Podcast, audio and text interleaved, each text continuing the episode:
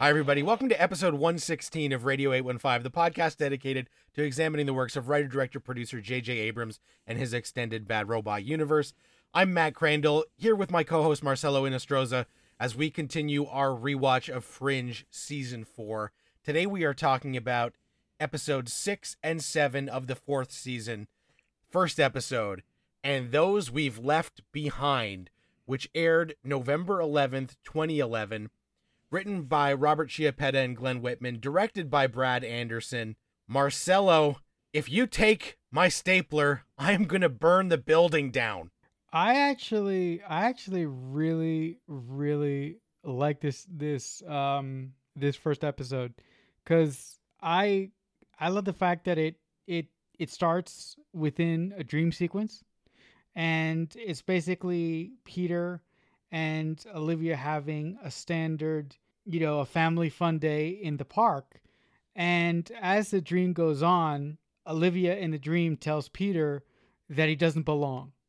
And he just wakes up in prison and then we find out that apparently apparently there is there's time slippage happening in the universe. So our fringe team believes that Peter is responsible for this somehow and then they go in to investigate and then a bunch of uh, you know you know uh, wibbly wobbly time shenanigans happen. But i love the initial setup of this episode with peter having a dream about olivia and getting a look into what their relationship could possibly be in the future if our olivia is able to remember uh, her feelings for peter. Yeah, I'm glad you liked that because I I typically don't love dream sequences of any kind and it just served to remind me what the writers have taken away. So the fact that this is the Peter that I want in the show, but everybody else is not the versions of themselves that interact with him in the way that I want. So I get a little bit frustrated again, but the the best aspect of this episode, and it is not the fact that again we have a fringe incident happening because a husband is doing something for his wife, which is like they've got five different things that they just pull out of a hat. It feels like at this point, and it's like mystery of the week. Oh, it's a husband going to extraordinary lengths to help his family. And I'm like, okay, again, again, again. And in this point, I get it. And this is actually like a, a, topic that will hit home for a lot of people. And the fact that it is this husband doing this thing because his wife has dementia and he wants to go back to a time where she didn't have that is relatable. But I I basically check out for like a lot of the mystery of the week stuff. But the thing that I did love about this first episode is that we are in Peter's point of view for the entire three quarters of the episode, which I absolutely loved. And as shit starts to go weird with the time travel, Joshua Jackson finally, for the first time in this fourth season, is able to have fun. Because when he moves and he's like, oh, fuck, how did I get here? What happened? His disorientation and him knowing that he has had a time jump in that moment is a blast. And I loved all of that. That stuff worked 100% for me. The fact that we are in Peter's point of view, that we're jumping around through time and going forward and back. So I love that it's not just forward all the time. It's not just like he's blacking out. He goes forward, then he goes back, then he goes back forward. That stuff really worked and was the heart and fun of the episode. Just seeing Peter have a good time and be exasperated by the fact that he's like, oh shit, I'm somehow causing this, but I don't know how to stop it. For me, the case of the week, MacGuffin with the with the husband doing something awful to preserve a happier a happier time in his life because of his because his wife having dementia that really played well for me because like I've mentioned in earlier seasons of Fringe I really like when the quote unquote fringe villain is not doing something to harm the universe, but is doing something for selfish reasons. With that being said, I do I can level with you just a little bit in that at this point in the series, it's a little bit odd that they keep that they keep pulling uh, the same story ideas for cases of the week out of the same hat. You you would think at this point in the series they would have a sense of momentum and they would be going towards something bigger and something better. How many husbands have gone to extraordinary lengths on Fringe when just gender flip it? If it was the wife and the husband had the Alzheimer's, it, it would have felt fresh. And imagine this. I mean, just playing just playing devil's advocate for a minute. Imagine if they wanted to do this episode, they called up JJ and said, "You know what? We need a powerhouse actress to play the wife in this episode because we want to gender flip. What about imagine if they would have got Carrie to play the wife, and Carrie was the one behind all of this? We would have gone crazy. Definitely, definitely would have absolutely loved that if they could have found a way. The but the budget probably wasn't there to make it worth her while. The other thing, well, uh, the main thing that really bugged me in this episode was Walter's Walter's insistence that Walt. The main thing that bugged me in this episode was Walter's insistence not to help Peter. Walter goes out of his way to acknowledge to to basically say my son doesn't exist. This guy is an aberration. I'm not going to deal with this. I understand how Walter feels, but again, at at a certain point, I'm like Walter. You have to you have to acknowledge to at least a point that he is your son, and I understand your feelings, but you need to deal with them and you need to help this man, because if you do not get out of your own way, something much worse could happen because of your inability to accept what is in front of your face at this very moment. So that act really pissed me off in this episode. Yeah, it is frustrating as they are plotting on the map and trying to figure out what is happening and if there's a pattern. And Walter, because he has refused, begrudgingly, he spots it and he's like, oh, like I don't want to help you people, but this is the fucking thing that I got to point out that it's this spiral and it's a Fibonacci sequence and oh my god, I can't believe I'm helping the people I said I wouldn't help. Which is frustrating to us because we are still on Peter's side where we're just like get over it. We I like that we're in this weird period and the show is still trying to shake things up by not falling back into the familiar. But it really does start to get annoying when every version of Walter that we've ever known has been so devoted to Peter. You know, Walternate, Prime Walter before this, that now that this one is like willingly trying to shut this guy out, when we know that if he would just open his heart and try and do his best, like he can find a way to make this back to the way we want it. And so his reluctance is I think the writers want us to be frustrated. They want us to be fucking mad at Walter because we know Walter will be so much happier if he just gives in and lets this happen and goes with it and fixes it. And it's giving John Noble a little bit more to do, but I do feel like they have sidelined Walter a little bit. And I'll talk about it more next episode. But I feel like his role has been a little bit diminished as we are adding a few more of these elements this season, they still give him interesting scenes, but I feel like Walter is not as prominent so far in these first six episodes as he used to be. And I know that's a mechanic of the fact that now we've got Lincoln Lee here, Astrid's out in the field, that that there's other people who are raised up as a result. But I'm starting to notice a little bit. Now, the thing I did like about this is once Walter points this out, and they pinpoint Peter is still thinking that he is somehow responsible for this stuff happening. And he realizes, okay, this guy's doing this, and they unlock all this backstory and shit. And Peter realizes he's the only one who can enter this situation by building a portable Faraday cage and going in. Marcelo, what are you thinking as finally we're we're making a case where Peter is the the linchpin. He's the only guy who can fix this. So he's got something to do. I thought I thought I thought it was karma because the entire episode Peter was basically begging Walter for his help. And despite Walter's attempts to pretend that Peter doesn't exist, Peter's the one that sort of forces Walter to give the team the answer. The MacGuffin that Walter builds so the fringe team can deal with this is worn by Peter. So I thought it was very, very, very poetic that the one guy that Walter was trying to shield away from his that Walter was trying to shield away from himself is the one guy that basically solved this case for the fringe team. The the Faraday jacket that Walter built was awesome.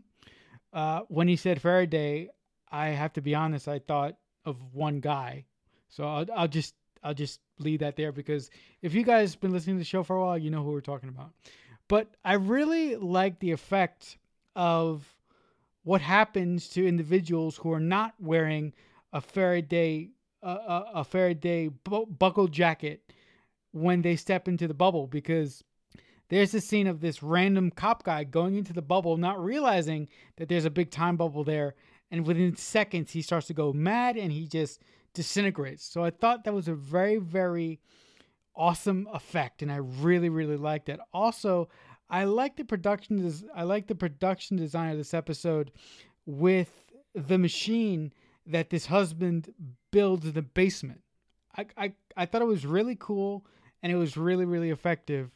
Um, I like the emotional beats of of the of the wife coming to the understanding that it's not 2007 anymore. I really like those. I, I really like that moment, and I like the moment when the wife basically uh, basically barters for her barters for her husband with our team saying, "Listen, I'll get him to shut down. I'll get him to shut down the machine, but you have to promise me that he has immunity." And before her husband shuts down the machine, she claims to give her husband the answer.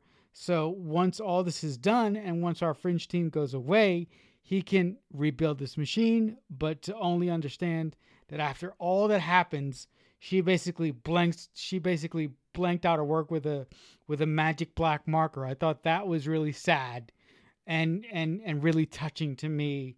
But yeah, I I liked all those beats.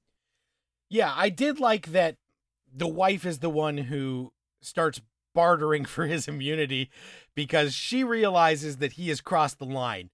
And the husband is still like in full I'm to I'm to go out shooting mode and she's like no, please like stand down and let's figure this out. And I did like that, you know, we get this story where the husband even agrees to all of this, knowing that he's still got the book with the formula. And when Stephen Root, who plays the husband and currently can be seen on HBO's Barry as Fuches, and most famously was on uh, the movie Office Space as Milton, when he opens the book and the whole formula has been redacted, I'm like, good, fucking great because I don't want this shit to happen again. And he's devastated and he plays it really well, but the wife knows that this is the right thing to do because this husband is if he tries again is going to destroy the universe or at least at minimum himself. So she realizes like you know it's not worth it so I'm going to make it impossible for him to to use this again. And I thought that was the part that was the strongest of this story that felt similar to some other stories to me. That I did like that the wife is the one who redacts that whole thing so that the husband can't do it again. So that was really interesting. And after they isolate this situation just in time, and as you said, we did see that one person disintegrate who didn't have the jacket. That was fun. That was a comical moment in a very heavy sequence of events. Peter does say to Broyles, because Broyles says, Good job, it wasn't you. And Peter says, It wasn't me this time, but I think the only reason this happened is because me coming into this universe has fucked up physics so that shit like this can happen. And Broyles is like, Well, that might be the case, but you know, you did a good job, so like you're part of the team now. And I liked that they are saying, as we have kind of hinted, that something is off with this universe in totality. That now even physics is a little bit off its axis because something has gone wrong. So weird fringe events that normally wouldn't be able to happen can start to happen. And then when Peter does move into the house on campus, that part was great. I'm just like, okay, we still got this set, so let's use it. And we're moving Peter in and they're dusting the thing off. And I love when he's just like, Do I get an allowance? And it's like, okay, finally, Peter is being integrated back into the team, at least for the time being. So that little bit at the end of the episode at least made me happy. Uh, what did you think about the scenes with my man Lincoln? Because I because I want to go back to I I want to go back to an earlier point that you mentioned. You mentioned that it seems that John Noble, aka Walter, has been sidelined for most of you know for you know for for a little bit, and I'm wondering what I'm wondering. Don't you think if if the writers knew that they were adding another individual to the team, don't you think they could have found a better balance in that we could have each member of our fringe team doing something to solve the case of the week or the or the incident of the week, so to speak. So that way we wouldn't have had Walter sort of in the background. Yeah, I do think so. And part of it is just that the new dynamic that they have settled on with this character's backstory is that this Walter doesn't leave the lab. So in this episode and in the next episode, like we have seen Walter previous where Astrid check the anus. Astrid is out in the field and he's in the lab talking to her over a headset because this Walter doesn't go outside. So if our scenes aren't in the lab, then Walter is basically not in them because he used to go on site when a lot of stuff was going down and this Walter doesn't. He doesn't go outside, which is a character choice that they made at the start of this season, which is fine, but it really has handcuffed them that as everybody else is getting new roles, Walter is confined to a couple of spots. And if our scenes aren't taking place there, he can't be in them for story, character, background reasons. But he used to be out in the field side by side. He might not be jogging down the sidewalk with Olivia Dunham, but he was in a car watching her. So, like, that's the thing that I'm just really noticing this season so far. Also, also, I really think that they did that so in a roundabout way, they could build out the relationship between Olivia and Lincoln Lee. So it'll be interesting to see where that goes. Episode 7, Wallflower, aired November 18th, 2011, written by Matthew Pitts and Justin Doble, directed by Anthony Hemingway, opens with a scene of Olivia and Lincoln at a late night restaurant, hanging out, having a chat, and then we get into our mystery of the week. Marcel, what did you think of Wallflower and this guy who has to commit murders to get pigment because he just wants to be seen by the girl that he likes? No, I thought um I thought that this was Fringe's attempt at doing a really cool screwed up uh hollow man sort of deal. The the things that worked for me in this episode may surprise you. It's the, the things that I really latched onto in this episode were the emotional beats between Olivia and Lincoln, and Olivia having this headache that we previously weren't made aware of. I don't know if it had been mentioned in previous episodes. So it kind of came out of nowhere for me. It kind of came out of nowhere for me. But I, I, but I wonder because something so innocuous as Olivia having migraines and needing and needing to get refills at three o'clock in the morning. I wonder if the writers are going to pay that off in any kind of interesting way. As far as the whole thing about the, um, the bad guy in this episode, the Invisible Man, wanting to be seen, I get that, but I'm like, okay, I get it. I don't care. Just stick with this. So I am. So this episode was fine. I almost wish that they would have stuck with the Olivia stuff more than the invisible man guy, you know, killing people to find a way to live, basically. Yeah, I think a lot of the character stuff in this episode is what I appreciated and I liked. But this was a mystery of the week I could not have given less of a shit about. So say what you will, you know, call me out on it, it's fine. But this, it just didn't hold my attention. And the fact that it was this, when we get the payoff of like, he's seen and he's so happy that like this girl mentions that she knew that he wasn't taking the elevator and she wondered where he was. And I was like, just give me a fucking break. I can't. I don't I don't appreciate this. I'm just not feeling it. And as someone who has gotten migraines in the past, I wish that they had just said headaches instead of migraines because if Olivia Dunham had a migraine, she ain't going fucking anywhere. She's going to be incapacitated. But they do actually explain kind of by the end of it how that may be and it's not a full-blown real migraine. It, it is some sort of side effects of something that is happening to her. So I I do like that her and Lincoln do seem to be getting closer. And I like it in terms of a new dynamic that they're adding to the show. I don't like it in terms of my fucking guy is Peter Bishop that I'm rooting for. and him and Olivia Dunham are the OTP of this show. So get this Lincoln guy off of my screen and get my original people back together. But shipping aside, I think it's actually adding an interesting dynamic for the show and giving Olivia and Lincoln a little bit more to do. So to have Anna Torv and Seth Gabel get more moments together, it is kind of sweet, and I am enjoying that in in a purely entertainment and they're doing something different way. But in the shipper way, I'm like, no, no, no, no. What are you? You guys have the thing already. The thing is the banter between Josh Jackson and Anna Torv, and you guys got it. It's in the you got the lightning in a bottle. Just uncork it.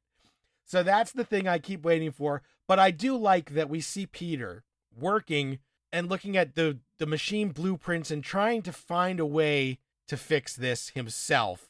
What are you thinking as that's kind of like a, a very low subplot to this episode as this hollow man stuff is playing out? As Peter is going through the motions and is thinking about sort of snapping himself back into back into uh, his own timeline, I'm like, oh God, please God, no, no, no, no, no, no, no. If you're gonna if you're gonna do this, you need to think about the consequences. And if you're gonna do this, you need to think about getting Walter. Because if you do this by yourself, the chances of you snapping yourself back into your own timeline are slim to none. Because we've acknowledged that when people fuck around with time in the fringe universe, nothing ever goes to plan ever. So I think if if Walter or somebody else doesn't help out Peter, he could end up doing something much worse to the timeline. He could end up fucking it up even more, and that just gives me all sorts of nightmares. I really like that the writers took a kernel from an earlier episode in which Olivia said to Lincoln, "Listen, if you know if if this job becomes too much for you i'm someone that you can come to to sort of unload and this episode really shows that lincoln has been dealing with the fucked up shit that the fringe division has been doing to him by himself by staying up until three o'clock in the morning in some seedy diner so i like that olivia and lincoln were able to sort of decompress together about their jobs and about what they do. Also, another scene that is really, really telling is a scene between Olivia and Astrid, where Astrid says, you know, Olivia asks Astrid, "How do you deal with the shit that we that we see on a daily basis?" And she goes, "Oh, I see the department shrink. That's how I deal." So I really like that this Olivia Dunham is really, really isolated and is really really she she doesn't really share her emotions with anyone. And I find it really interesting that the guy that she chooses to show her emotions with is our Lincoln Lee. Now, I'm with you, Matt. I'm just buying my time until Olivia wakes the fuck up and realizes that the love of her life is Peter and not Lincoln Lee. But with that being said, I'm enjoying the character dynamics between Olivia and Lincoln in this episode way more than I have previously. Yeah, I think that's a good point. And I do like that Astrid scene with Olivia. And there is a, a funny moment where Astrid is out in the field and Walter is in the lab talking to her over the thing. And he's giving her instructions, but his mouth is so full of food she can't understand. She's like, Are you eating right now? And he's like, Oh, yeah, of course I am. So I, I did like that. And, you know, again, we explain the Cortexiphan stuff to Astrid in this because this universe, that's not as well known. And Olivia has questions still about her being part of those experiments.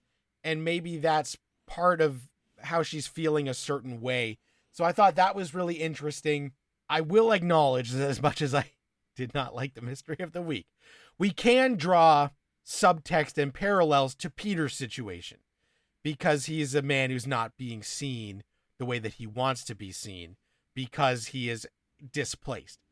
And I appreciate that, but it's some heavy handed shit that I don't think worked.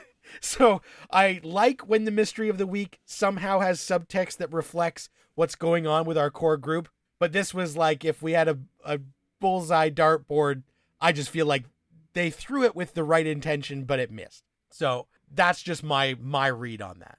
The other thing that really, really annoyed the shit out of me in this episode is there there's a moment when Olivia goes to um, goes to Nina to to discuss her her past in the Cortexiphan trials, right? And Nina basically says, "Look, regardless of what happened in the Cortexiphan trials, you are as normal as anybody else." So I'm like, okay, they're bringing up Cortexiphan again because they mentioned it in the previously on segment, and they mentioned it to Astrid, and now we have Olivia going to Massive Dynamic and talking about her time at Cortexiphan, talking about how she had a positive effect on Nina's life when Nina basically adopted them. This whole Cortexiphan thing, this whole setup is leading to the final moment when Olivia was supposed to meet Lincoln at the diner at 3 a.m. She's just about to step out of her apartment, and wham! Some smoke comes from underneath her door. She passes out, and some fiends inject her with some orange liquid that we can only attest has to be Cortexiphan. And then the camera pans up, and you see Nina Sharp, and I go, Lady, what the fuck are you doing? Is it possible that you be- that you believe Peter and that you are feeding Olivia with Cortexiphan to give her her headaches, to allow her brain to rejigger itself to remember everything. But if you do that, why in the fuck won't you just come out with it? Why wouldn't you just tell her willy nilly? Why the fuck do you have to do this cloak and dagger bullshit? Because when Olivia finds out what you have done to her, she's gonna be fucking pissed at you, woman. So that shit really pissed me off. I, I look, look, look. I understand storytelling. I get it. But I'm like, guys, why can't you just be honest with each other? And this is something that actually it's one of those dramatic moments where you're like, "Oh no, Nina." But if you start to think about it, it makes absolutely z- zero sense and is actually way more offensive to me than it should be because in this universe, this is Olivia Dunham's adopted mother. So they have a long history together. And not only is it just a long history together, it's one of caregiver and protector and the person being protected. And to see this is such a violation that knowing Nina's role is as her mother to do that to your child without their knowledge is just re- revolting makes me immediately hate Nina, even if we're supposed to like her, because in this universe she has this deep relationship. But it really is unsettling and some of the more sinister, villainous shit we've ever seen Massive Dynamic do on the show in total. Because this is something that if it was for her own good, then Nina should have been able to talk to Olivia and convinced her to do it consciously, not as some sort of violation being injected with something while she's unconscious. And yes, this does explain the headaches and the migraines, which is why she's able to function with a migraine. But I just, I really am interested to see how they write this without making us instantly distrust everything that Nina Sharp says from here on out. Yeah, I you know, and also also I think that beyond Olivia being pissed at Nina Sharp, I think that this is really going to weigh heavy on their relationship and I really like what you said there.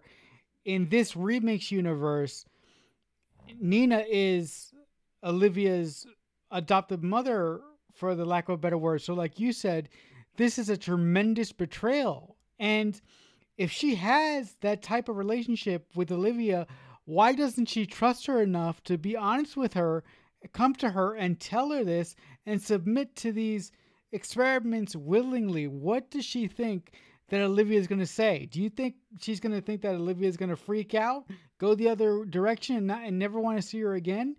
Because our Olivia before the remix would have done that. But this Olivia doesn't seem like a person that would do that because Nina has been a loving mother figure to her in this instance. So I don't understand how Nina can justify this at all. I really, really don't. And I think, like you think, this is going to come back and bite her in the ass. Yeah, I definitely think it will be interesting to see how they play it out because if it was the old Nina Sharp that we had known who had just met Olivia Dunham at the start of the series, I would think, yeah, this is in line with her character. But this version of Nina Sharp that we're supposed to be understanding is Olivia's surrogate mom. It's really bad. It's really bad that she's the one who did this. So we will have to see how they write their way out of this next week when we talk about season four, episode eight, Back to Where You've Never Been, and season four, episode nine, Enemy of My Enemy. So that is the homework if you are watching along with us. If you guys are enjoying this show, thank you. We're happy that you're here. Please like, follow, subscribe, rate, review, tell a friend, tweet, let people know. Anywhere you get podcasts or on YouTube, we have a channel, Radio 815, on there as well. If you want to get in touch with us, you can tweet using the hashtag Radio 815 or add us, JJUniverse815. I'm on Twitter at Matt Crandall. Marcelo, Twitter's a good spot to get in touch with you. How can the people do that? You can find me on Twitter, as Matt said. I'm at Creek Fanatic 88. That'll do it for this week. Thanks so much for listening. Until next time, Radio 815 over and out. Radio 815 is a Balloonhead Productions presentation in association with Killer Newt Productions.